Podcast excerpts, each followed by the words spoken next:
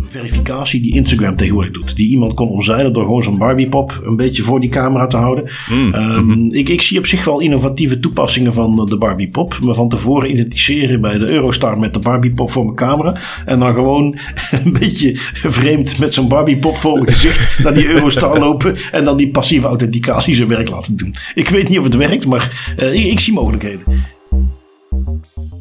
Hallo en welkom bij Das Privé, jouw wekelijkse privacy podcast. Iedere aflevering praten we je bij over het reilen en zeilen in de wereld van privacy. Digitale spionages, boete, datalekken, nieuwe technologie, privacy tools, oftewel alles dat er in een week gebeurt in privacyland. Ik ben Bart van Buitenen en samen met Tim van Haren hebben wij het privacy nieuws van deze week gecureerd en eruit gehaald wat er echt toe doet. En hij is al een weekje weg, maar wat liet Sinterklaas voor ons achter? Wat doe je met de accounts van overledenen? De ontactvolle maatschappij is niet wat je zou verwachten. Je familie tracken, wat kan er verkeerd gaan? En de normalisering van gezichtsherkenning zet door met wat meer details over de Eurostar en wat men daar weer gaat doen. Um, dus ja, goed, natuurlijk nog wat extra nieuws erbij, maar dat zijn de headliners voor deze week. Interessant, al zeg ik het zelf. Kleine huishoudelijke mededeling. Tim en ik gaan zo waar één weekje geen aflevering hebben rond de kerstvakantie. Ik ben nog aan het kijken wat voor een kerstspecial we dat toch kunnen voorzien, maar geen uh, nieuwsaflevering voor een keer. Um, en dat is het voor zover ik weet voor de huishoudelijke mededelingen. Dus uh, Tim, dan vliegen wij er meteen in met het mm -hmm. nieuws van deze week. En eentje die wat interessant is, we hebben de vragen al eens een paar keer voorbij zien komen. Um, je ziet de discussie nu ook wat vaker terugkomen, omdat mensen steeds meer online hebben. Je bent steeds meer online met je online profiel, uh, toegang tot mailboxen. En wat gebeurt er nu eigenlijk met die gegevens als je overleden bent? En, en we hebben een, een leuke concrete casus om dat uh, eens te bekijken. Ja, klopt. Dat is een casus uit Nederland. Uh, en dat is familie van een man die plotseling overleed. Ja, die wilde eigenlijk toegang tot de Hotmail-account en OneDrive-account van die man. Beschikte niet over een wachtwoord van de man, dus die contacteren Microsoft via het gebruikelijke formulier, waar we straks nog wel dieper op zullen ingaan. Um, familie verzoekt via een advocaat aan Microsoft om toegang te krijgen, sturen daarbij dus ook alle nodige juridische documentatie paspoort van de man, een overlijdensbewijs, een notariële verklaring van het erfrecht en hun eigen paspoorten. Maar en dit is een beetje waar het verhaal merkwaardig wordt. Normaal gezien is dat meer dan voldoende om toegang te krijgen tot de account van een overleden persoon. Hier weigert Microsoft om twee specifieke redenen. Eén, Microsoft heeft vastgesteld dat er inlogpogingen uit diverse landen na het overlijden zijn. Op zich hoeft dat niet meteen iets te zeggen, maar twee, wat dat interessanter is, Microsoft zegt zelf, ja, kijk jongens, hè, um, data binnenpakken, dat is één ding, maar data naar buiten brengen, nee, nee, nee, nee, want nu moeten wij letten op de GDPR en moeten wij rekening houden met de belangen van onbekende derden. En dat is misschien een vraag die ik dan meteen naar u ga richten, Bart. Je hebt al veel meer ervaring in privacyland. Ik weet dat er een, een grond is, 27 in GDPR, hè, en die zegt dat de, de GDPR-wet dat die gewoon niet van toepassing is op overleden personen. En toch doet Microsoft hier lastig. Wat is uw gevoel daarbij? Hoe, hoe, zou dat komen? Ja, het is, het is altijd interessant als je dat voor het eerst tegen mensen zegt. Ja, die, de GDPR is niet van toepassing op overledenen. Dat is men vaak verbaasd over. Maar inderdaad, natuurlijke personen, dat is wat die wet over gaat. En in de, zoals al zo mooi heet, de overweging, hè, de toelichting bij de wetgeving zelf, staat dan op het dat dus inderdaad niet over overledenen gaat. Ja, goed, dat is dan zo. Uh, wat men vaak vergeet is dat dat geen vrijbrief is om vervolgens met die gegevens en alles te mogen doen. En dat zit in het puntje wat Microsoft ook aanhaalt. En dat is waarom bijvoorbeeld ook een medisch dossier van iemand niet zomaar toegankelijk is op het moment dat die overleden is. Om maar één voorbeeldje te noemen. Uh, dat is dat daar heel veel gegevens in staan die over meer mensen gaan dan alleen die persoon. En dat het zomaar bijvoorbeeld wat men dan vaak verwacht vrijgeven van die mm -hmm. gegevens impact kan hebben op een heleboel andere mensen.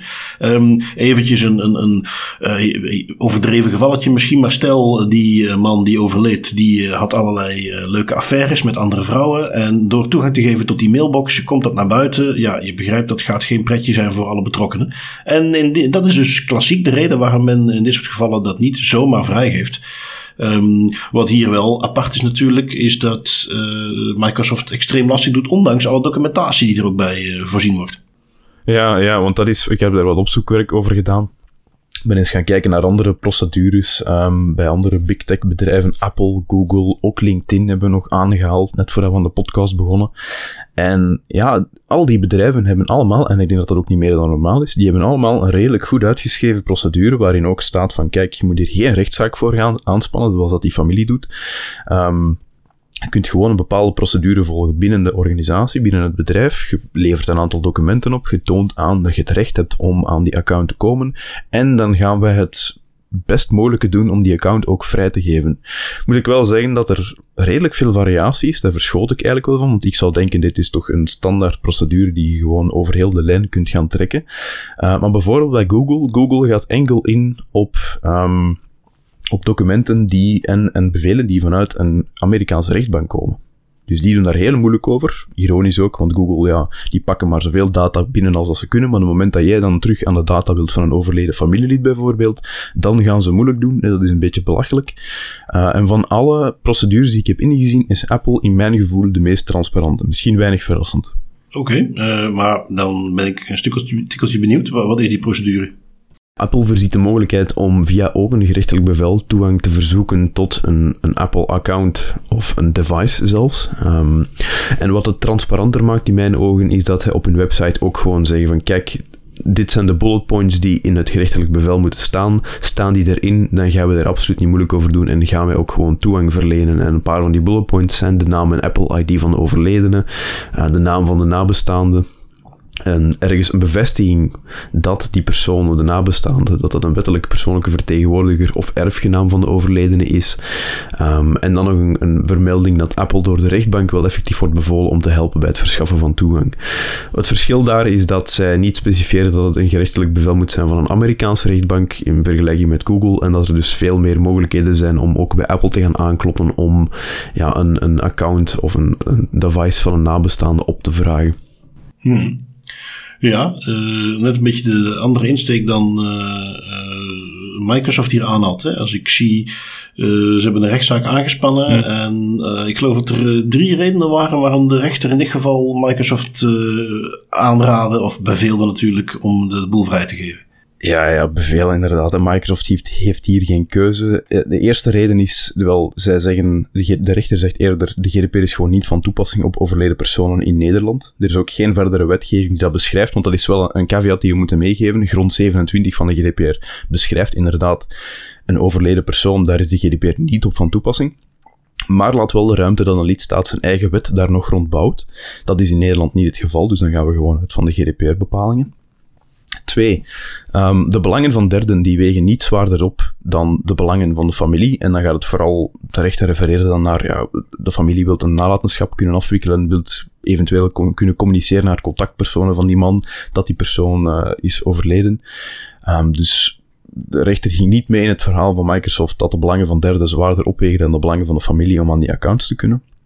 En, en dat is ook nog een interessante, um, de Microsoft-overeenkomst, die je gewoon standaard aangaat, waar iedereen blindelings op ja knikt, um, om een account aan te maken, Hotmail-account, OneDrive-account, ja, die maakte niet duidelijk genoeg dat de account een bijzonder persoonlijk karakter had en dus daarom ook niet mocht vrijgegeven worden na overlijden. Wat dan nog wel interessant is, dus als we binnenkort een update krijgen van uh, de Terms of Service, ja, dan weten we waar het aan ligt. Ja, inderdaad. En het doet me wel denken dat het mij interessant lijkt. Uh, ik weet niet wat de juridische waarde daarvan is in dit soort discussies, maar dat je in zoiets als een testament, uh, een document dat beschikbaar is na je overlijden, dat daar, dat daar eens iets specifieks over gezegd wordt. Dat je dat zelf als persoon ook al mee kunt nemen van, en let op, mijn, want ik kan mij ook heel goed de situatie voorstellen waarin uh, je als persoon uitdrukkelijk niet wilt dat jouw familieleden toegang krijgen tot die mailbox. Misschien dat er familieruzie spelen, misschien dat er andere dingen in zitten die uh, in ieder geval mensen niet blij gaan maken na jouw overlijden. En dan, dan kan ik me daar nog best iets bij voorstellen. Dus dat, dat lijkt me interessant en dat is iets wat misschien ook in opties van die tools zelf wat ingebouwd kan worden. Voorzie is een, een functie die mij toelaat om in te stellen welke account mag hier toegang tot krijgen. Dat ik een, net zoals dat je een backup e-mailadres hebt, waar uiteindelijk iedereen met toegang tot dat backup e-mailadres, die kan er ook mee vooruit dat je hier kunt aangeven wie is mijn uh, backup persoon voor deze account die toegang kan krijgen. En dan op het moment dat iemand is, kun je het via die weg doen. Dat lijkt me nog een, een meest praktische oplossing. Dan kan ik gewoon aangeven hoe ik wil dat daarmee omgegaan wordt. Kun je dat ook meteen koppelen aan een stukje toestemming. Uh, dus dan is dat aanzienlijk makkelijker. Dat lijkt me hier uh, the way to go. Ja, dat lijkt me wel interessant. Het is een beetje een lugubere gedachte, hè, want ja, we zijn hier bezig over overleden personen, maar we moeten ook wel erkennen dat een heel groot deel van eh, onze ervaring en onze identiteit nu, dat dat altijd meer en meer opschuift Ja, naar ja. het digitale. Dus het is interessant om te zien en, en wie weet wat dat we daar nog allemaal rond gaan denken aan krijgen. een functie, en volgens mij is het LinkedIn die dat nu heeft, omdat ik daar, ik, las daar recent ook wat over, eh, dat je ook nu kunt aangeven als je bijvoorbeeld, en dan hebben we het even meer over de wat, wat pijnlijkere context van iemand is overleden, en dan op LinkedIn zie je daar nog, weet je wel, eh je bent nu twee jaar verbonden met deze persoon, hoera, eh, deel dit bericht, Eh, iets wat je op dat moment eigenlijk echt niet wil zien, en dan kun je, kun je iets aangeven van report this person as deceased of zo, en dat je, dan, dan, dan betekent niet dat jij toegang tot die account krijgt, maar dan zie je daar geen updates meer van. Eh, dat is ook nog wel een, een gepaste functie, Ja, lijkt ja, me, ja. om dat door te geven. Dus ja, dat zijn. Ik, ik denk dat dat op Facebook ook is. Ik denk dat op Facebook ook een, eh, een mogelijkheid heeft, of een, een of andere banner, maar ik kan, me, ik kan me daarin vergissen, maar ik denk dat ik dat ergens gezien heb, eh, waarin dus ook, als je naar een account van een overleden persoon gaat, duidelijk een beetje informatie staat van, kijk, deze persoon is komen te overlijden, die account die wordt niet meer actief ja. beheerd. Ja, kijk, eh, het zijn symptomen van eh, die beweging die we steeds meer zien naar steeds meer gegevens digitaal, naar ons leven steeds meer digitaal. En dus ook ons overlijden wat digitaal is. Het zijn dingen die passen in een, een maatschappij die steeds meer gedigitaliseerd is. En dat is natuurlijk een mooi bruggetje naar het, het volgende artikeltje wat ik heb meegenomen van eh, The Guardian. Heel interessant eigenlijk. Ehm, dat is het moment eh, vanuit Zuid-Korea ging het hierover. En daar beschrijven de eh untact maatschappij. Dus goed, ik, ik lees het artikeltje, dat komt voorbij. Ik denk oh, ontactvolle maatschappij, dat lijkt me eigenlijk wel een interessant concept. Iedereen is gewoon lekker eerlijk. eh, niet eromheen draaien, gewoon zeggen waar het op staat. is niet helemaal waar ze een op uit waren. Eh, untact is dan kennelijk een, een, een, verdraaiing van contact. contact, maar dan untact. Natuurlijk in deze coronatijden iets waar ze nog meer mee bezig zijn. Maar wat daar sowieso in Azië, in Zuid-Korea, heel erg digitaal sowieso al georiënteerd, nog wat extra's is. En ja, wat dus betekent het principe dat we steeds meer naar een contactloze maatschappij gaan. Alles kan via een schermpje. Je hoeft eh, daar geen contact meer mee te hebben met mensen om je heen om dingen te kunnen regelen. Ehm, ja, ze halen daar een heleboel voorbeeldjes aan. Eh, ik weet niet of jij bekend bent, Tim, met het fenomeen K-pop. Eh, oh, ja, ja, ja. Mijn, mijn zus is fervente fan van K-pop en Juist. alles wat daarmee te maken heeft. De posters, boeken, die heeft nou alles ja, daarmee. ik, eh, mijn dochter die eh, heeft me ook wel eens verwend volle. met de liedjes van een, bekende K-pop band. Ehm, en in ieder geval, die hebben dus nu, die zijn, daar, zie je een voorbeeldje van wat die metaverse zou kunnen zijn. Dus die hebben al meer events in de metaverse. Mhm. Doet me denken dat mijn, mijn dochter zei dan ook wel eens van, ja, ik moet op dat tijdstip inloggen in, ehm wat was nu weer, Fortnite? Ja, hoezo dan? Ja, er is een event. Event in Fortnite, wat, wat betekent dat dan? Ja, ja, en ja. dan komen ze dus met drommen tegelijk. En dan is er echt een soort live scherm. En dan gaan ze daar zitten kijken in Fortnite naar een aankondiging van iets. Ehm, ja, oké. Eh, maar goed, een, voorbeeldje dus van de untact eh, maatschappij. Ehm, het, is ook iets wat ze in Zuid-Korea echt wel zien als, als meer dan gewoon een buzzwordje. Omdat ze het zien als een, ehm, een economische driver voor de maatschappij. Iets wat door dit soort dingen door te voeren, wat het ook makkelijker kan maken om eh, het economisch verkeer eh, te stimuleren. wat het makkelijker maakt om dingen te verkopen. Je hebt rechtstreeks toegang. Ehm, je ziet ook als zij dan onderzoek doen, bij hun dan kennelijk het Seoul Institute. Die heeft in de hoofdstad, hebben ze dan eens nagevraagd, ja, ga je dit blijven doen als de, de, de pandemie, waar we toch eh, nog steeds van uitgaan dat dat op een gegeven moment eh, wel eens een keer ophoudt. Eh 80% geeft dan aan van ja, nee, maar dit, dit niet face-to-face gedoe, dat bevalt me wel, dat ga ik blijven doen. Ehm, is ook iets, en dat is dan wel wat specifiek in de context van Azië, ehm, waar we hier misschien iets minder tegenaan lopen, maar tegelijkertijd wat voor veel mensen nog steeds een ding is. In ieder geval de, het, de ballast die erbij komt kijken met sociale contacten. Ehm, het feit dat, en opnieuw, dat is daar nog iets erger als je bijvoorbeeld in de context van eh, klantencontact daar bent. De, de hele sterke hiërarchische verhouding van de klant versus het personeel. Eh, de dingen waar je aan moet houden in een eh, de, hele sterke hiërarchische structuur, die daar nog veel sterker aanwezig is, waar toch ook iets vaker er machtsmisbruik is van de partijen die bovenaan die piramide staan. Ehm ja, goed, da- da- daar is die untech maatschappij ook in zekere zin een antwoord op, omdat het dat soort dingen makkelijker maakt. En dat is wel iets wat ik in bepaalde mate ook me hier wel voor kan stellen. In die zin, eh, ik ben zelf iets minder. Mm, Nou, moet ik het zeggen? Ik ben niet erg gevoelig voor wat mensen van me denken. Eh, maar ik weet dat ja, in veel genoeg situaties dat er iets is waar eh, mensen wel echt zich druk om maken. Hoe moet ik me hier presenteren? Ik moet me houden aan bepaalde sociale normen. En, en iets wat iedereen natuurlijk uh, sowieso een bepaalde mate in zich heeft. En wel, dit, die untech maatschappij doet daar op die manier dus ook iets aan. Maakt het mogelijk om, om contacten te hebben waar je minder druk moet maken om die klassieke sociale normen. Dus ja, al met al gewoon een interessant onderwerpje vond ik. Ja, heel interessant. En is iets dat ook, dat is niet alleen gelimiteerd in, in Korea en Zuid-Korea. Wij doen dat hier ook in België, in beperkte mate natuurlijk. Maar als je bijvoorbeeld, om maar een heel stom voorbeeld te nemen, een cheeseburger wilt gaan kopen in de McDonald's of in de Quick, denk, aantal jaar geleden moest je naar de kassa gaan, moest je dat bestellen, moest je daar gaan wachten in de rij. En nu is dat gewoon, je gaat naar een van die schermen, je tikt op uw, je tikt uw menu in of wat dat je wilt, je betaalt aan het scherm, je wacht aan uw tafel en ze komen het brengen. Wat dat ook al zo van die varianten zijn van untact maatschappijen en evoluties die we zien. Um, of dat dat goed of slecht is, dat heeft zijn voordeel, voordelen. Ik vind dat persoonlijk allee, een hele goede manier van werken, maar de sociologische gevolgen die zullen we nog wel moeten zien. Ja, ja absoluut. Uh, ik bedoel, de, de, hoeveelheid karton die ik uh, iedere twee weken toch weer verzamel in mijn garage met alle doosjes die hier geleverd worden, dat is ook iets wat vroeger helemaal geen ding was. Nu is dat echt iets lastigs. Ook. Um, de, de, link met privacy is natuurlijk evident, uh, want hoe meer we dat soort dingen digitaal gaan doen, hoe meer sporen er achterblijven. Hoe meer er dan ook verzameld en herbruikt kan worden. En, en zeker als je al die digitale activiteiten zou gaan koppelen aan één ding. En dan komen we bij iets waar, en ik kwam ook in, de, in de, onze Das Privé chat op Element kwam die voorbij. Een artikeltje van Follow the Money, waarin ze het hadden over de digitale identiteit. Hoe dat nu vanuit Europa eh, wat, wat gepusht wordt, in de zin dat daar wetgeving rondkomt. We hebben er volgens mij vorige week hadden we het er nog over dat de Nederlandse overheid daar ook wel op toeziet dat dat dan wel met open source applicaties moet kunnen, dat het vrijwillig blijft. Maar, uh, en het artikel van Follow the Money gaat meteen naar de dystopie, naar wat kan er allemaal mee misgaan. En heel goed, heel nuttig. Uh, men verwijst namelijk ook vaak wel eens naar de aardhaar-implementatie in India. Daar heeft men dus echt zo'n ja, digitale identiteit doorgevoerd die, die aan bijna alles gekoppeld is. Uh, maar waar, wat ik ervan voorbij heb zien komen, ook de, de software, de, technische implementatie gewoon met spuug en touw aan elkaar hangt.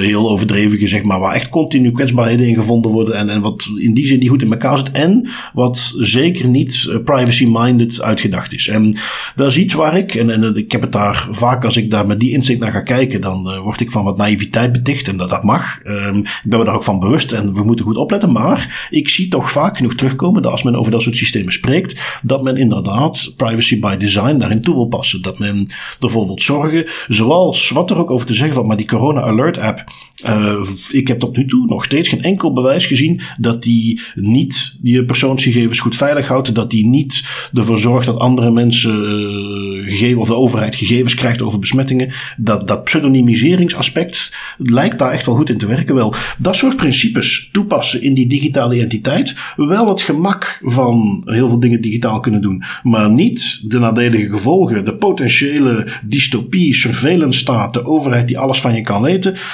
ja, ik, ik ben zeker te vinden voor vooruitgang van ons als mensheid. Dat we zo het gemak wat erbij komt kijken.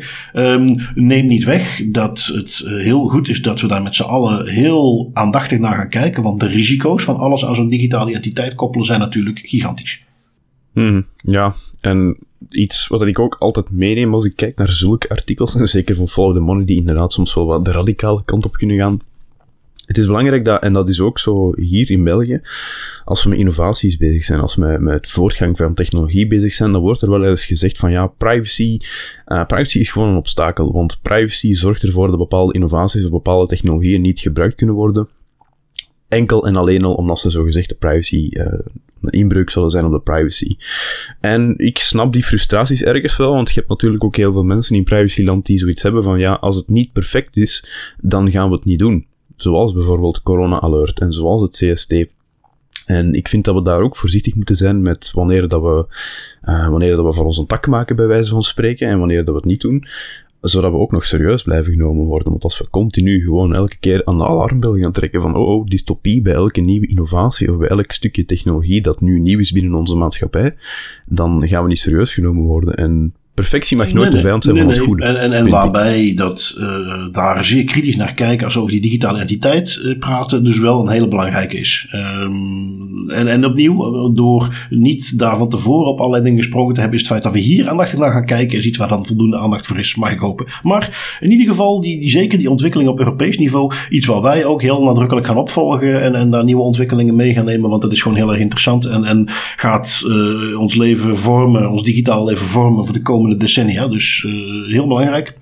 Um, iets waar we ook merken dat dat steeds meer in ons leven komt. En waar we al eerder in, in polls gemerkt hebben dat een heleboel mensen ook denken van ja, we moeten het maar eens gewoon accepteren, is natuurlijk uh, gezichtsherkenning. En ook deze week weer een voorbeeldje van gezichtsherkenning. Nu is het op de Eurostar, de, de bekende trein die door de tunnel gaat naar de UK.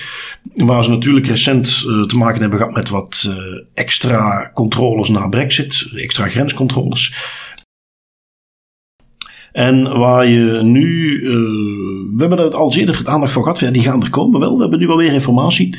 Um, we zien daar een aantal dingen die, die interessant zijn. Um, ten eerste, ik zie daar het bedrijfje iProof weer voorbij komen. iProof is uh, een partij die ik al vaker genoemd heb zien worden. Die uh, dus opnieuw van die gezichtsherkenningsoplossingen aanbieden. Maar die ook een flinke vinger in de pap hebben. En die natuurlijk uh, iedere mogelijkheid te baat nemen om het voordeel van die technologie te pushen. Om er onderzoekjes rond te publiceren hoe goed het allemaal wel niet is. dus alleen dat vind ik al een, een interessante. Um, ik, ik vind ook, zij zijn net zo'n aanhanger van wat ze dan kennelijk in gezichtsherkenningscontext nu de passieve authenticatie noemen. Dus het principe dat je er helemaal niks voor moet doen. Je komt gewoon ergens aanlopen en automatisch gebeurt er een scan. Dus versus, ja, als we handelingen moeten doen, iets tevoorschijn toveren. Dus passieve authenticatie. Meteen ook degene waar voor mij de, de grootste risico's aan zitten.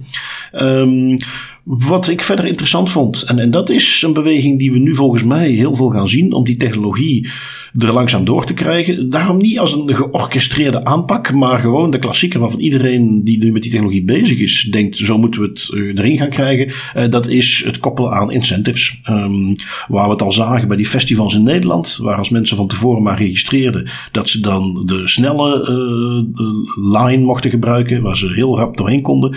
Um, zie hier hetzelfde. Als je dus bij de Eurostar je van tevoren hebt geregistreerd um, en een fotootje hebt laten nemen, dan mag je door de, de snelle rij, waar de rest gewoon nog moet aanschuiven.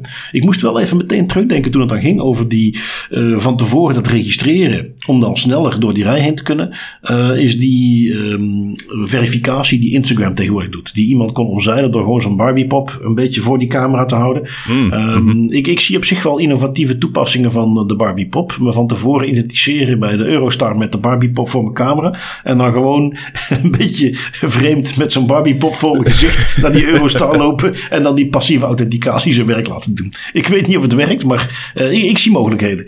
Ik mag het hopen dat het werkt, want anders gaat je gewoon schandelijk belachelijk maken daar in dat station met een Barbie-pop aan het rondlopen. Ik, um, iProof, denk ik, is ook de ene organisatie die um, toch bij een aantal festivals in Nederland de facial recognition trials heeft verzorgd. Uh, waar inderdaad ook de, de voorgaande de authenticatie bestond uit. Je maakt een selfie met een iProof app. En dan wordt die opgeslagen in de facial recognition databank. En kun jij daar gewoon rondlopen en een ding doen.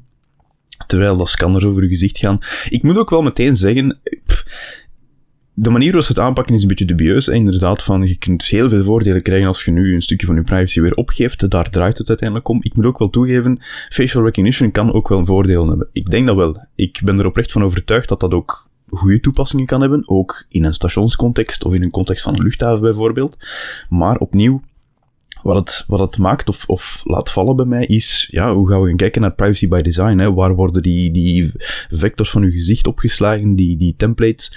Uh, hoe lang blijven die opgeslagen? Is dat iets dat lokaal wordt opgeslagen op een app bijvoorbeeld? Dat zou het ook al interessanter maken. Ja, er zijn zoveel mogelijkheden om het op een goede manier te doen. En het is de ja, vraag hoe gaan we Ik denk aan technieken zoals het voorzien dat als ik dat van tevoren registreer, dat die koppeling tussen mijn gezicht en, en het ticket en dergelijke, dat als iemand in die database gaat struinen en die zegt, oké, okay, ik wil nu Bart van Buiten zijn gezicht vinden, dat dat niet kan. Dat dat voldoende uh, uh, random gemaakt is. Dat ze hashing hebben toegepast op de kenmerken en de koppeling van mijn ticketnummer met mijn gezicht. Uh, ik wil dat een week na, of, of voor mijn part een dag na incheck, dat die gegevens verwijderd worden. En dan inderdaad, dan ga ik mij iedere keer opnieuw moeten registreren als ik dat wil doen. Maar dat doe ik liever dat er op een gegeven moment een database bestaat waar het allemaal bijgehouden wordt van al mijn reizen. Dus, maar kijk, ik, ik, ik durf het wel aan te zeggen dat dat soort technieken nu op dit moment daar niet in toegepast zijn. Maar goed, uh, dat zijn manieren hoe we die gezichtsherkenning zouden kunnen gebruiken op een manier dat wij er al het voordeel inderdaad uit kunnen halen. Want het feit dat we, um, waar we na een beetje 9-11 in feite, met al dat security theater in vliegvelden en, en uh, overal, uh, dat dat ineens verworden is tot echt een drama, waar ik dat vroeger heel erg leuk vond. Maar ik zie nu al op als ik weet dat ik weer in de rij moet gaan staan en, en weer overal die dingen doorheen moet duwen. En in ieder geval, dat we daar dus oplossingen voor kunnen vinden, ben ik helemaal voor te vinden. Maar inderdaad, wat jij ook al zegt, eh, de juiste afweging blijven maken en uh, innovatie daarom niet tegenhouden, maar dat we wel eventjes een stap terug doen en kijken welke maatregelen moeten we hier nemen om te zorgen dat we niet, en, en dat is vaak waar het om gaat, hè, misschien niet nu, de korte termijn gaat dat allemaal dan prima werken en zijn de nadelen niet meteen duidelijk, maar over 10 jaar, 20 jaar, ga er even vanuit dat deze systemen, die gaan blijven bestaan, die gaan we steeds meer zien en als die, al die gegevens verzameld zijn en we hebben die principes van privacy by design niet toegepast, wat gebeurt er over 10 of 20 jaar? En dat is waar je aan moet denken bij dit soort dingen. En dat is wat ik een beetje mis als men uh, dat nu doet. Want dat, dat is het, hè. de short term op zich gaat daar niet zoveel mee mis zijn, maar wat gebeurt er wel eens met gegevens? Zoals dat we ook elke week meenemen in een hoofdstuk in de podcast, die lekken. Onder andere. Er kan veel mee misgaan, maar bijvoorbeeld een van de dingen die kan gebeuren met gegevens is die lekken. En als dat met gegevens zijn die je kunt wijzigen met een knip van de vinger bij wijze van spreken, is de impact nog minimaal. Maar als er gegevens lekken over uw persoon, over uw gezicht of uw vingerafdrukken of whatever, ja, je kunt niet zomaar gaan zeggen van, ah ja, die liggen nu op straat, die worden nu verkocht op zwarte markten, ik ga me even een nieuw gezicht aanmeten. Daar moet je nog met de rest van je leven mee door. Dus het, het risico is daar ook veel groter. En dat is waarom dat we daar ook vaak zo wat, uh, wat heftiger op ingaan, omdat het risico voor de betrokkenen gewoon veel groter is dat dat ooit zou lekken of misbruikt wordt. Ik uh, denk dan ook, dan zie je uh, steeds meer registreren, steeds meer wordt bijgehouden. En eentje die we al een paar keer voorbij hebben zien komen in de podcast is het, uh, die acties van de gemeentes in Nederland. En uh, zonder dat we er nu weer lang bij stil gaan staan, want we hebben hem al, al vaak genoeg voorbij laten komen en er is niks nieuws bekend. Maar het blijft iets dat, dat dus steeds terugkomt, dat die gemeentes zelf onderzoek zijn gaan doen. En nu blijkt op hoezeer dat eigenlijk al in de instituties vervat is, want we zagen een vacature. Het is een vacature voor uh, online stalker bij uh, de gemeente. Um, ze noemen het niet zo, ze noemen het medewerkerscreening, maar dat is eigenlijk waar het wel op neerkomt. Jij wordt specifiek ingehuurd om ja, bij aanvragen mensen hun profiel te gaan bekijken. Um, als ik eventjes een uh, greep uit de vacature neem, hoe presenteren ze het? Zie jij jezelf als echte online onderzoeker aan de slag gaan? Ben je kritisch en doortastend? Dan is deze functie wellicht geschikt voor jou. Als medewerker screening achterhaal jij informatie op verschillende sociale media om jouw collega's te ondersteunen bij een beslissing die gemaakt moet worden op een aanvraag voor asiel of verblijfsvergunning. Ja, het is dus letterlijk een vacature voor mensen die niks anders gaan doen dan gewoon online informatie zoeken. Je moet een beetje OSINT, hè, Open Source Intelligence, maar wat dan vervolgens gebruikt gaat worden voor uh, verblijfs- en asielvergunningen. Ik, ik vind dat nogal wat als ze die gewoon zo online hebben gezet. Dit is wat wij doen, komt u maar. Ja, alleen steken het ook echt in stoel of bankje meer. Het is gewoon, kijk, we gaan vanaf nu gewoon mensen stalken. Dit is waar je voor komt. Uh, veel plezier ermee. We gaan er nog voor betalen ook. Dat is absurd om over na te denken eigenlijk. Hè. Ja, um, ja, ja, wat kan ik er nog van zeggen? Het is gewoon de, de het is de vacature. Uh, ze zijn in wel transparant over wat de bedoeling is. Um, ja, voordat we trouwens verder gaan, Bart, um, volgens mij zijn we ook één artikel vergeten over uh, Live 360 Pro waar we het misschien nog even over moeten hebben. Hè? Want we hebben dat gezegd in de intro. We hebben dat beloofd dat we nog even gingen babbelen over het kinderen opzalen met 24 op 7 tracking technologie. Wat dat sowieso al geen goed idee lijkt, voor meerdere redenen. Maar uh, voor de twijfelaars neem ik toch nog graag eventjes het Amerikaanse Live 360 mee. Live 360 moet je een beetje zien als wat we al vaker in de podcast hebben aangehaald. Een family safety app uh, met wereldwijd 33 miljoen gebruikers. En dat redelijk veel. En het is op de markt gebracht als een, zoals ze zelf zeggen, een geweldige manier om bewegingen van je kinderen te volgen aan de hand van hun smartphone locatiedata. Nou, what could go wrong? Nu, de markup van het artikel dat ik heb meegenomen Uh, die ontdekte via interviews met ex-medewerkers van, van de app zelf Live360 en met enkele databrokers Cubic en Xmode, dat Live360 fungeert als, en dat is een rechtstreekse quote uit het artikel, een brandslang van gegevens. Dus je moet je dat voorstellen dat Live360 gewoon exorbitante hoeveelheden data doorsluist naar al die databrokers en er nog ferm veel geld mee verdient ook. Zoals een voormalige ingenieur bij databroker Xmode het beschrijft, zij zeggen, ja, de locatiegegevens van Live360, die behoren tot de meest waardevolle aanbiedingen van de databroker in hun aanbod vanwege de hoeveelheid en de precisiegegevens. Dat geeft u al een beetje mee. 33 miljoen gebruikers, dat kan wel al tellen. Waar het eigenlijk op neerkomt is Life360, die, die verkoopt gewoon locatiegegevens van kinderen en gezinnen aan ongeveer een dozijn databrokers uh, op basis van die interviews. Um, om daar nog wat dieper op in te zoomen, misschien het privacybeleid van Life360 heb ik eens bekeken en dat beschrijft het gewoon als volgt. Life360 kan uw gegevens ook delen met derden in een vorm die u niet direct identificeert. Ja, dat hebben we al vaker gehoord. Deze derden kunnen de gede-identificeerde informatie voor elk doel gebruiken. Op zich, dat is een, ze zeggen hier eigenlijk gewoon, we gaan uw persoonsgegevens pseudonymiseren en dan kan het carte gebruikt worden. Op zich, dat is al niet goed, maar ze doen wel ergens de moeite, zouden denken, dan om ze te de-identificeren. Ook dat slaat op niks, want volgens die ex-medewerkers neemt Life360 behalve een heel, heel basisvorm van pseudonymisering, waarbij ze gewoon de naam weglaten, uh, geen verdere maatregel om locatiegeschiedenissen niet tot individuele personen te kunnen leiden. Dus geen fuzzing, geen hashing, geen verdere vorm van aggregatie of andere vorm van uh, bescherming van die gegevens. Eigenlijk komt het er quasi één op één uit met een beetje moeite. Long story short, je kunt dus wel maar Life360 zien waar je kinderen zijn en rondhangen, maar dat gaat wel gepaard met iedereen die de informatie dan ook koopt van Life360. En ja, dat is een uitdaging voor ouders die dat misschien doen, maar denk ook eens kritisch na van, is dat nu echt wat dat je wilt? Is dat de kostprijs die je wilt betalen voor de veiligheid van je kinderen?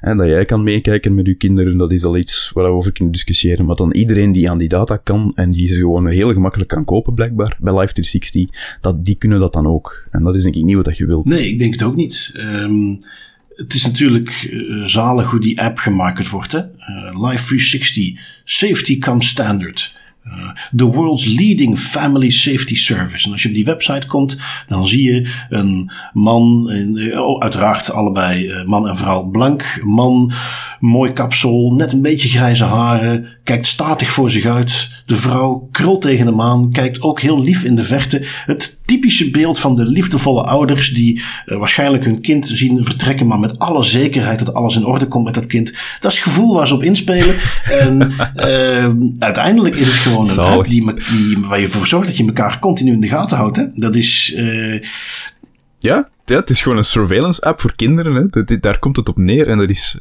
dat is nu wel echt iets. Allee, we mogen het niet te vaak gebruiken. Ik heb het hier net nog maar gezegd, maar ik ga er nu al volledig tegenin. Dat is nu eens wel echt dystopisch, vind ik. Dat je kinderen permanent 24 op 7 in de gaten moet houden. Uh, dat is ook niet goed. Ik denk dat dat echt niet goed is voor die ontwikkeling ook. Die moeten ook de kans krijgen om een beetje zelfstandig te worden.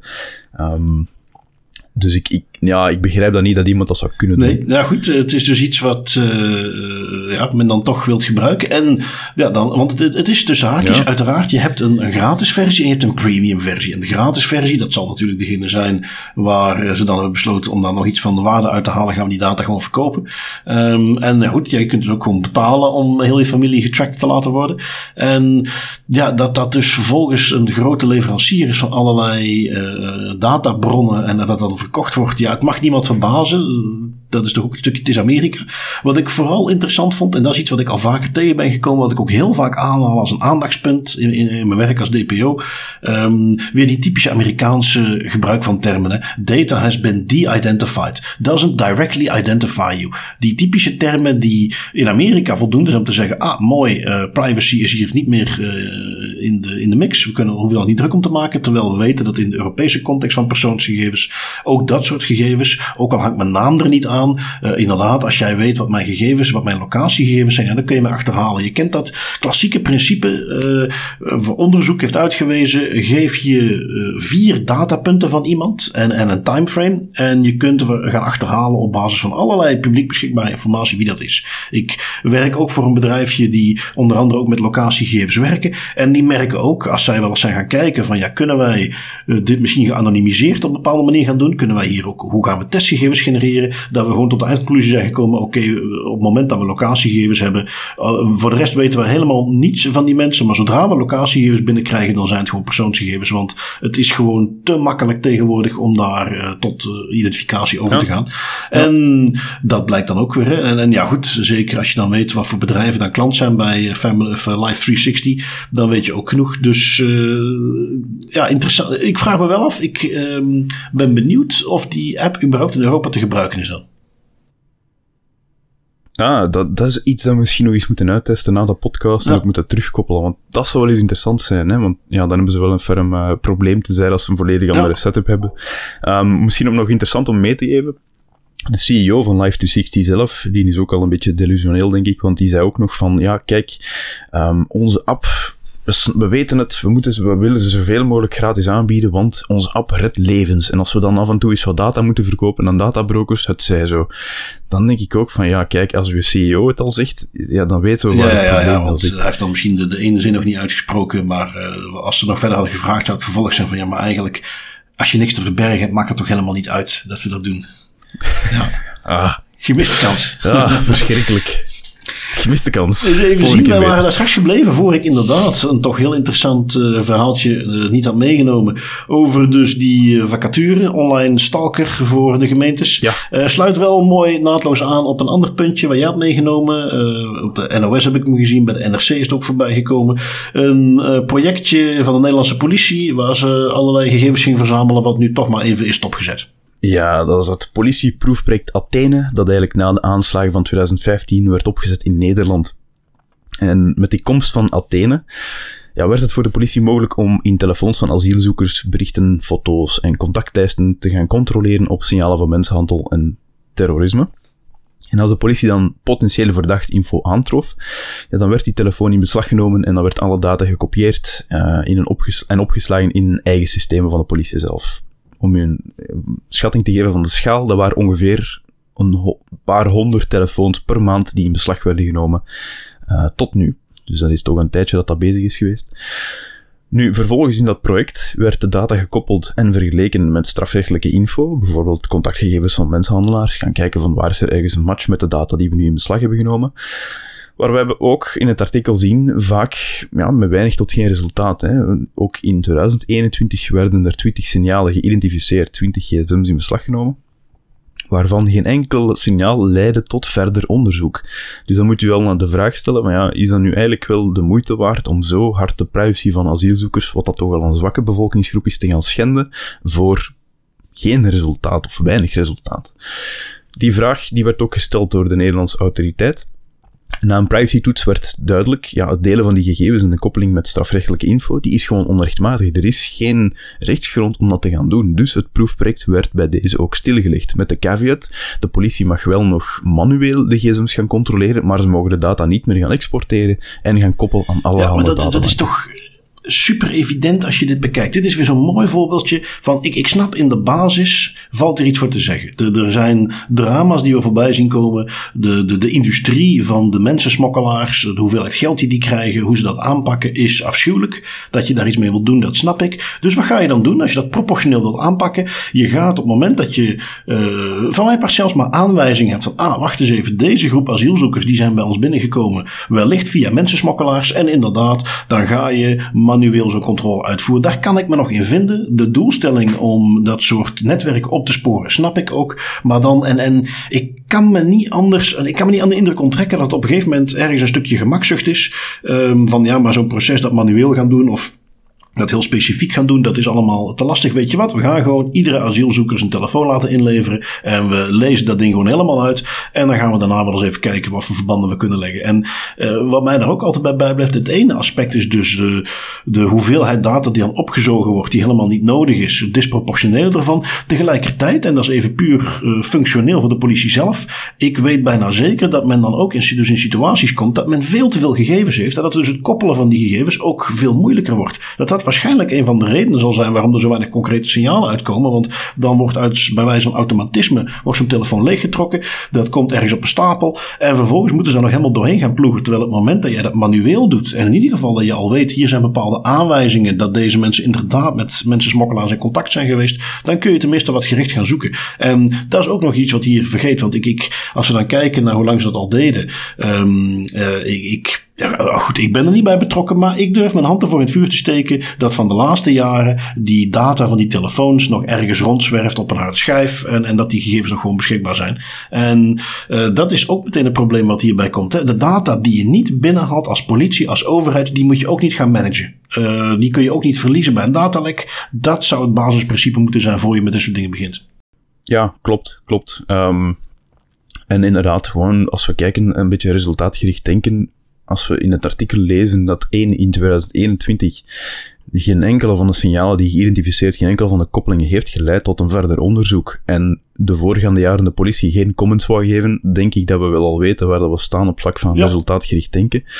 Plus, ook iets, allee, dat is een beetje, je moet je soms inleven in de bevolkingsgroep waar je mee te maken hebt. Hè. Dat zijn asielzoekers, dat zijn mensen die vaak al een hele lange weg hebben gedaan om in Nederland te geraken. Um, die staan dan aan de grens, bij wijze van spreken. En de politie zegt gewoon vlak af in het artikel ook van ja, kijk, um, we weten dat dit niet goed was vanuit een privacyperspectief. Maar een asielzoeker mag wel altijd op elk moment weigeren om zijn gsm af te staan dan denk ik van ja, leef u eens een beetje in in de, in de omgeving en de situatie, in de context waar je in zit. Want welke asielzoeker gaat dan nu doen als hij geconfronteerd wordt met Ja, en je voelt hem ook al aankomen. Ik, ik zie ze daar dan uh, in, in, in woord en gebaar uitleggen van ja, en, en tussen haakjes, dit is echt 100% vrij toestemming, conform de GDPR. Als u deze toestel niet wilt inleveren, dan is er geen enkel probleem. En die komen dan uit een autoritair regime, zijn niet voor niks asiel aan het aanvragen. Die kijken naar zo'n agent en die zeggen ja, ja, het zal wel. Nou, vooruit hoor. Als dat nodig is, hier alsjeblieft, vrije toestemming. Hè? Dus dat is niet uh, hoe het gaat. Um, nu goed, als ik dan, uh, als je dan in zo'n situatie zit en je moet dan toch nog appjes gaan gebruiken en zo. Wat ondertussen uh, weer eens is gebleken, is dat je dan vooral geen Telegram moet gebruiken. Um, Vice.com heeft daar een artikeltje over. Ik moet toegeven, Telegram, ik weet niet hoe lang het er nu is, maar ik weet dat ik daar destijds, toen het relatief nieuw was, ook eens naar gekeken heb, wat over ben gaan opzoeken en toen al had besloten, die gaan we niet gebruiken. Um, ik, ik heb toen wat, wat, ik vond wat dingen terug over dat het encryptiealgoritme wat ze gebruikten een beetje zelf gemaakt was. Dat ze dat nooit echt open wilden stellen voor onderzoek, omdat er allerlei kwetsbaarheden in zaten. Um, dat er twijfels waren van ja, wat is de oorsprong van Telegram? Het is opgezet door eh, een, een Rus die ondertussen volgens mij al in Dubai zit, maar die destijds dat er nog banden waren. In ieder geval genoeg voor mij om te zeggen, daar ga ik mijn vingers niet aan branden. Ik blijf wel bij Signal. Uh, maar in Vice hebben ze nu een artikeltje meegenomen waar ze dan zo mooi zeggen vijf redenen om geen Telegram meer te gebruiken. Um, de eerste, relatief bekend volgens mij, eh, standaard zijn die chats niet encrypted. Dat is iets wat je specifiek aan moet zetten.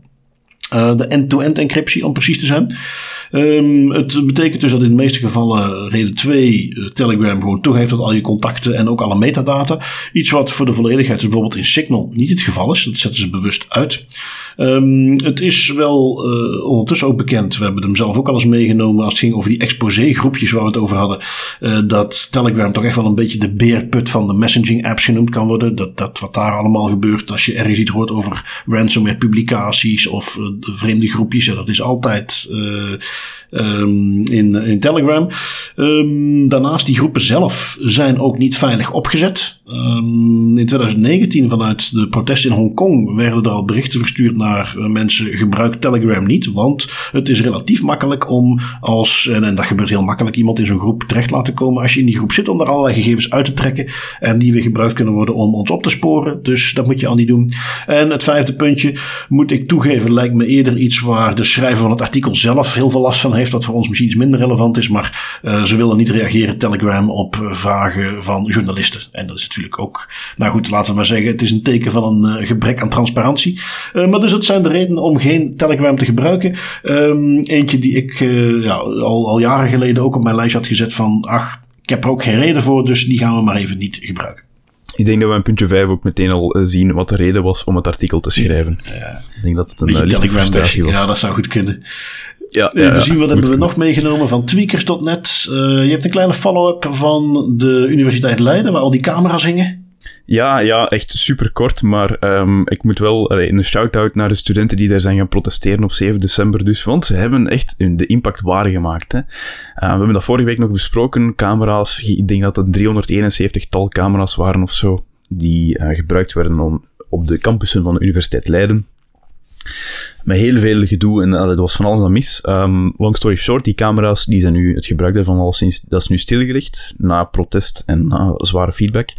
Um, en nu zegt de universiteit van, oké, ja, fijn, misschien was dit niet de juiste manier om het aan te pakken en hebben we verkeerd gecommuniceerd. We gaan nu eerst een externe audit doen, om te gaan evalueren hoe dat zit met de veiligheid van die camera's en met de risico's.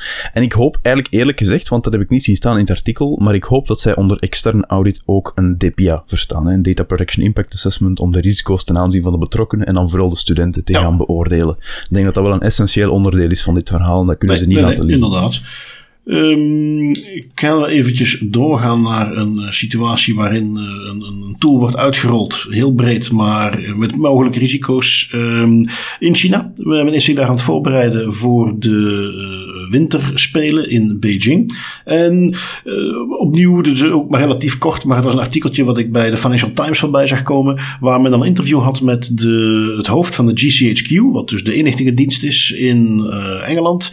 En die zich specifiek uitspraak over de, de risico's die hij ziet in het gebruik van de digitale uh, munteenheid die men daar invoert. De digitale yuan heet het geloof ik. Um, die zit te bekijken van ja, we zien dat men daar heel erg pusht vanuit de regering. Uh, niet te verwarren met uh, wat idealistischere insteken van de degecentraliseerde blockchain, bitcoin, ethereum-achtige munten, maar gewoon een, een, een digitale variant in China. want en dat is misschien het, het, binnenkoppertje, de open deur.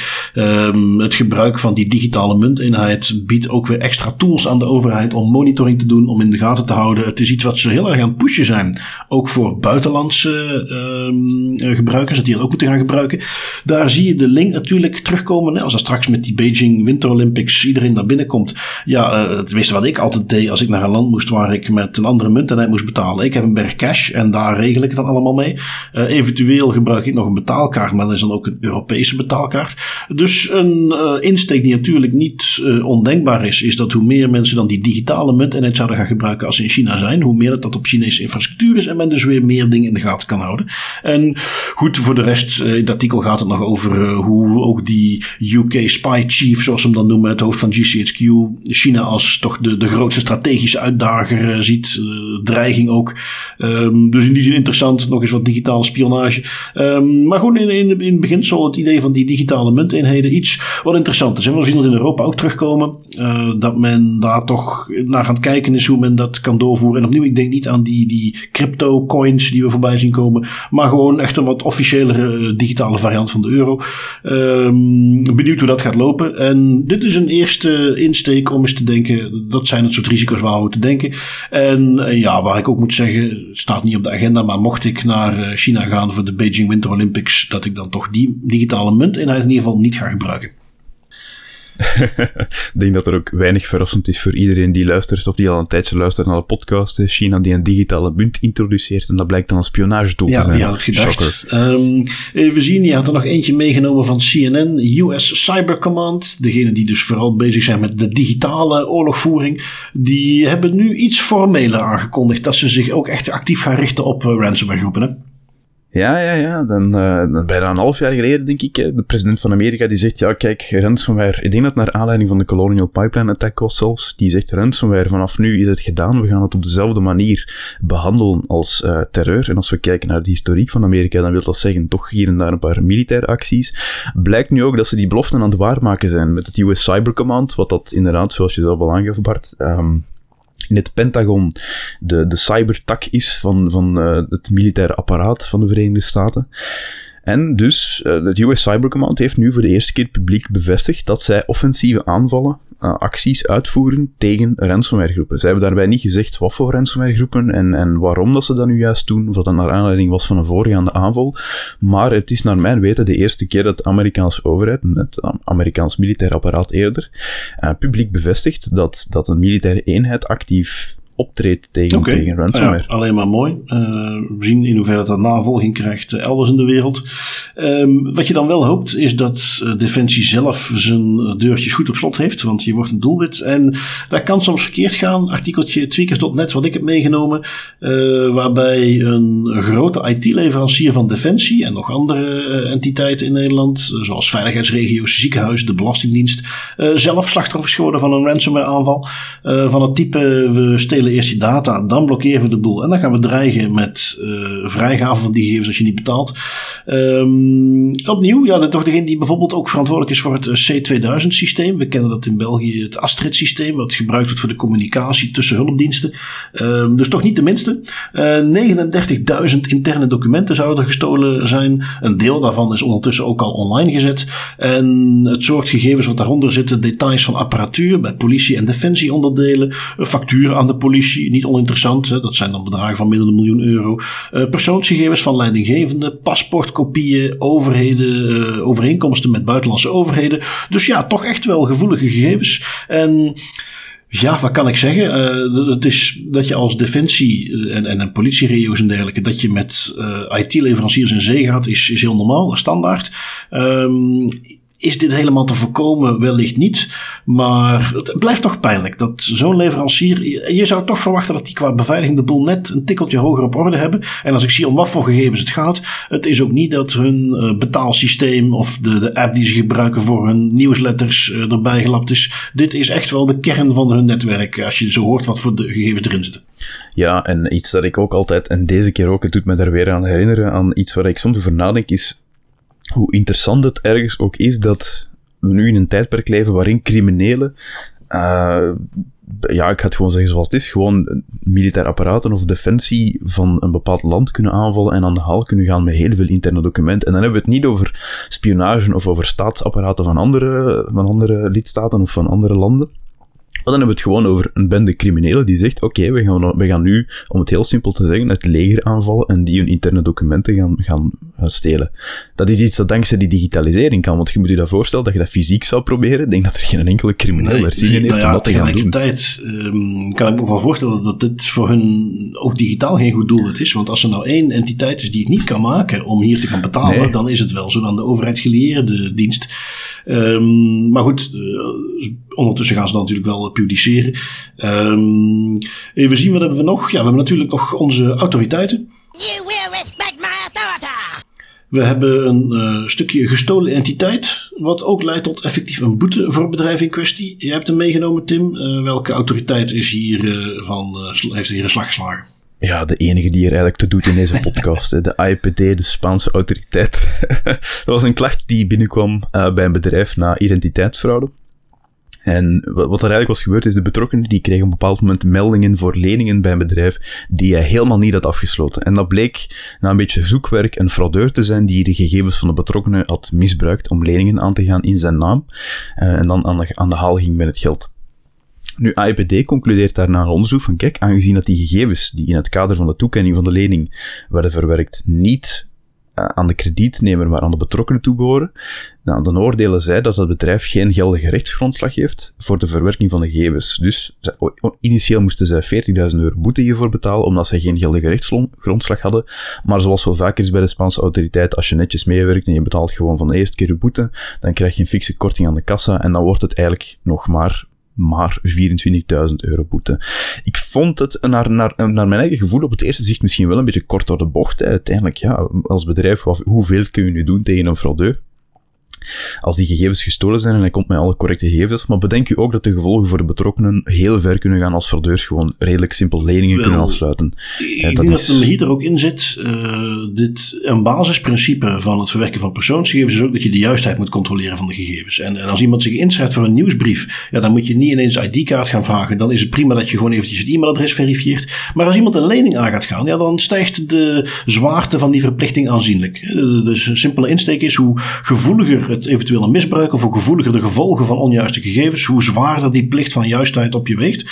En hier denk ik dat ze zeker ook meegenomen hebben in die beslissing dat voor een bank die al onderhevig is aan allerlei anti-witwaswetgeving, die sowieso al heel veel dingen moeten doen wettelijk om identiteiten vast te stellen, dat ze hier wellicht ook wel gemerkt hebben dat uh, die, want een fraudeur die op die manier een lening afsluit, eigenlijk moet dat toch niet zomaar kunnen. Dus dat hier ook al meegespeeld zal hebben, hè, dat bepaalde processen misschien niet goed gevolgd zijn. Um, maar inderdaad, voor, uh, ook voor IPD-begrippen op zich een relatief kleine boete. Een autoriteit die zich wel wat meer heeft laten gelden en die hun grootste boete tot op heden hebben uitgedeeld, is de AP, de Autoriteit Persoonsgegevens. Um, op zich, want ik denk dat de Belastingdienst misschien nog wel meer rekeningetjes mag verwachten binnenkort. Dit ging specifiek over het feit dat ze al jarenlang onterecht de dubbele nationaliteit opvragen van aanvragers voor kindertoeslag. Um, wat uiteindelijk eh, niet rechtmatig was, uh, is iets waar men heeft mee laten wegen de, de, de omvang waarmee het gebeurde. En vooral ook het feit dat het vanuit een overheid gebeurde. Nu net het soort entiteit waarin je zoveel mogelijk vertrouwen moet hebben als dit soort gegevens worden verwerkt. Um, en ja, goed, onderzoek komt dus uit 2,5 75 miljoen euro boete. Een hele flinke. Um, het enige wat hier natuurlijk ook nog over te zeggen valt, is um, ja, die boete die moet geïnd worden. Wie doet de inning? Ja, dat is het ministerie van Financiën. Uh, waaronder valt de Belastingdienst? Ja, dat is het ministerie van Financiën. Dus het is hier echt een heel erg vestzak-broekzak verhaal. Um, nu net de reden ja, waarom, uh, of toch een van de argumenten waarom we dus in België hebben gezegd van ja, is het wel zinvol om boetes op te mogen leggen aan overheden, wat dus in België niet mag, hè, door de autoriteit, of door de gegevensbeschermingsautoriteit. Je zit hem hier een beetje in. Um, wat ik wel, en dat is de reden waarom ik uh, zelf fan zou zijn geweest van wel boetes voor de overheid. Je ziet dat hier niet eens vanwege het geld, maar gewoon vanwege de, de, de, de, de uitspraak zelf, de publiciteit eromheen. Uh, ook intern bij de Belastingdienst. Dat is iets waar ik zelf ook steeds vaker op aan letten ben, is uh, het effect van een cultuuromslag in een organisatie. In op de juiste niveaus meegeven dat privacy inderdaad belangrijk is. zonder het gewoon in, in policies en documentjes te zetten, maar duidelijk uit te laten schijnen als directie dat je er niks om geeft door dit soort dingen uh, is het iets wat qua cultuur ook iets kan veranderen. Waar ook mensen binnen de Belastingdienst zelf mm -hmm. weten van, oh, hier is een flinke boete voor gekomen. En de volgende keer als zoiets voorbij komt in de processen of in de dingen die ze moeten doen, gaan ze misschien intern ook sneller aan de bel trekken. Omdat er zo publiek is, duidelijk is gemaakt, dit kan niet. Ook al ben je de Belastingdienst. En dat is een, een stukje waarde wat ik toch wel uh, interessant vind als er boetes aan overheden kunnen worden opgelegd. Ja, ga ik mee akkoord. Ik vind het eigenlijk jammer dat we dat in België niet kunnen doen, want dat limiteert ook wel de, de draagkracht van, van de GDPR binnen ja. de overheid. Ja. Als de enige risico's die je loopt zijn, ja, kijk, de GBA kan bijvoorbeeld hier in België dan toch, uh, kan u verwerking stilleggen of kan u een berisping geven. Zeker aangezien het er nog niet zo heel veel is gebeurd aan overheden, ja, dan komen ze er sneller Ja, nou goed, ze doen daar uh, een verwerking stilleggen, heeft ook wel effect, had ook publiciteit. Maar dus ja, een boete niet ondenkbaar. Um, de volgende die ik heb meegenomen, uh, Noorwegen. Uh, een boete van 135.000 euro. Niet heel spannend verder. Um, ging over de overheid die verantwoordelijk is voor het uitkeren van de pensioenen. En die iets te veel gegevens bij de Belastingdienst had opgevraagd voor een verificatie. Dus is een keer niet de Belastingdienst. Uh, maar dus ook hier weer eentje die uh, Noorwegen waar men aan de overheid ook boetes op kan leggen. En hier dus 135.000 euro. Klinkt altijd in, trouwens ik zeg wel, ja het is, nee, het is effectief de Noorse overheid. Um, klinkt altijd wat interessanter op het moment dat het in de kronen wordt uitgedrukt. Dat is tien keer zoveel, dan heb je het alweer over miljoenen. Maar goed, 135.000. Ja. Um, even zien, wat hebben we nog om mee te nemen? Ik had nog een privacyvraag binnengekregen. Um, zegt als privé, vraagje voor de podcast. Die petities van Vlaams Belang hebben nooit enige vorm van controle. Bovendien worden de gegevens verwerkt voor andere doeleinden, die misschien niet echt nodig zijn.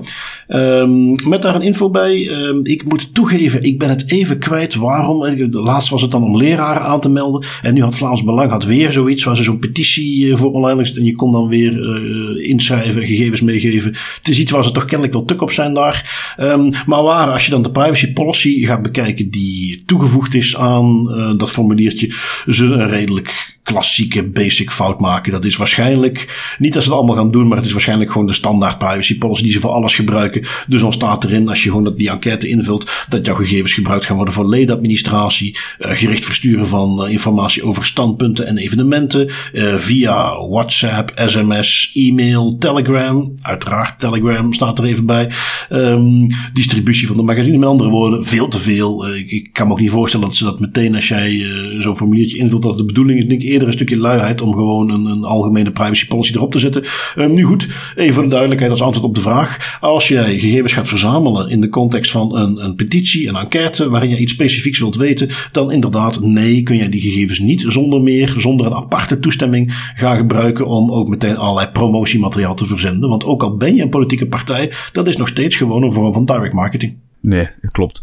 Dat is ook zo typisch Vlaams Belang dat zij net de partij zijn die zich daarmee bezighouden. En als ik ook kijk naar de privacyverklaring, de screenshot die je hebt, die je hebt gezet, hoe, ja, ik bedoel, hoe breed en, afzichtelijk kun je het eigenlijk gaan omschrijven. Hè? Dan is het ook allemaal zo op een Allee, de luisteraars kunnen dat natuurlijk niet zien, maar die layout die trekt ook op heel weinig. Dat is echt zo onleesbaar.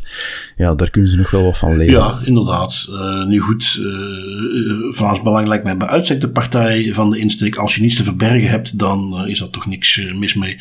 Dus daar zal het ook een beetje vandaan komen als we het hebben over cultuuromslag. Niet toevallig ook de partij die het meeste budget spendeert aan social media. Inderdaad. Um, even zien, ja, wat hebben we dan nog? Nog een paar privacy tooltjes. Wat heb jij deze keer meegenomen, Tim? Ja, ik heb deze keer uh, Privacy Patterns meegenomen. En dat is een website met daar dan een heleboel uh, tooltjes inbegrepen eigenlijk. Allee, of tooltjes, begrippen en, en theorieën. Is meer gericht naar de profs wel, niet zo echt iets voor de gemiddelde gebruiker. Um, en Privacy Patterns is eigenlijk een verzameling cases en oplossingen voor ja, veel voorkomende privacyproblemen. En wat ik daar vooral interessant aan vind is, dat is eigenlijk een en um, ze proberen om de, de vertaling te maken van de theorie rond privacy by design naar echt praktisch advies dat je eens kan meenemen in een advies dat je schrijft of in een, een, uh, een softwareontwikkeling die je momenteel uh, aan het beheren bent en aan het bekijken bent. Dus ik vind dat op zich wel een hele mooie poging om het toch wel meer theoretisch en zweverige concept van privacy by design echt te gaan, ja, um, gaan samenvatten tot de echt hmm. praktische kern. Ik moet daar ook meteen bij zeggen, privacy patterns het is de laatste jaren niet altijd even goed onderhouden, die website. Er zijn elementen die gewoon naar dode links leiden.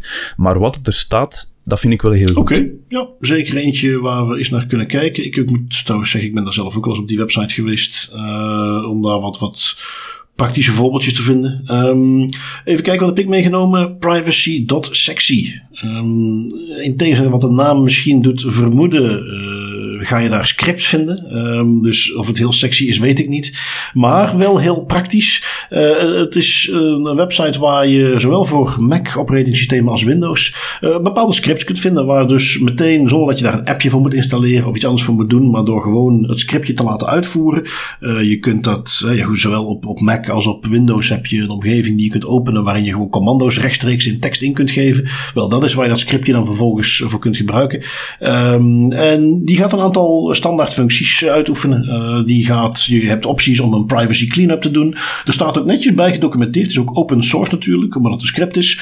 Uh, er staat netjes in waar het verdient. Je kunt uh, toelichting vinden bij ieder ondeeltje van het script waar het die zegt van kijk, dit is wat ik hier ga doen.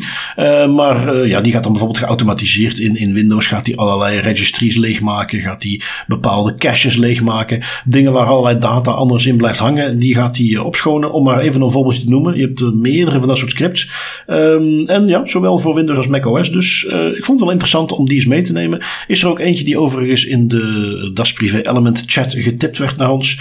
Uh, en heel leuk om die op die manier binnen te krijgen. Dus ja, dat is mijn tip voor deze week. Privacy.sexy. En Tim, dan zijn we er weer doorheen. Hebben we weer het privacy nieuws van deze week overlopen. Um, ik stel voor mhm. dat ik jou volgende week weer zie. Want dan doen we het gewoon nog eens dunnetjes over. Voor de laatste keer dit jaar. Ja, ja, inderdaad. De laatste dit jaar. En dan vliegen we er nog eens volledig dubbel en dik tegenin in 2022. Wel, luisteraars, bedankt. Tim, jij ook. Tot volgende week.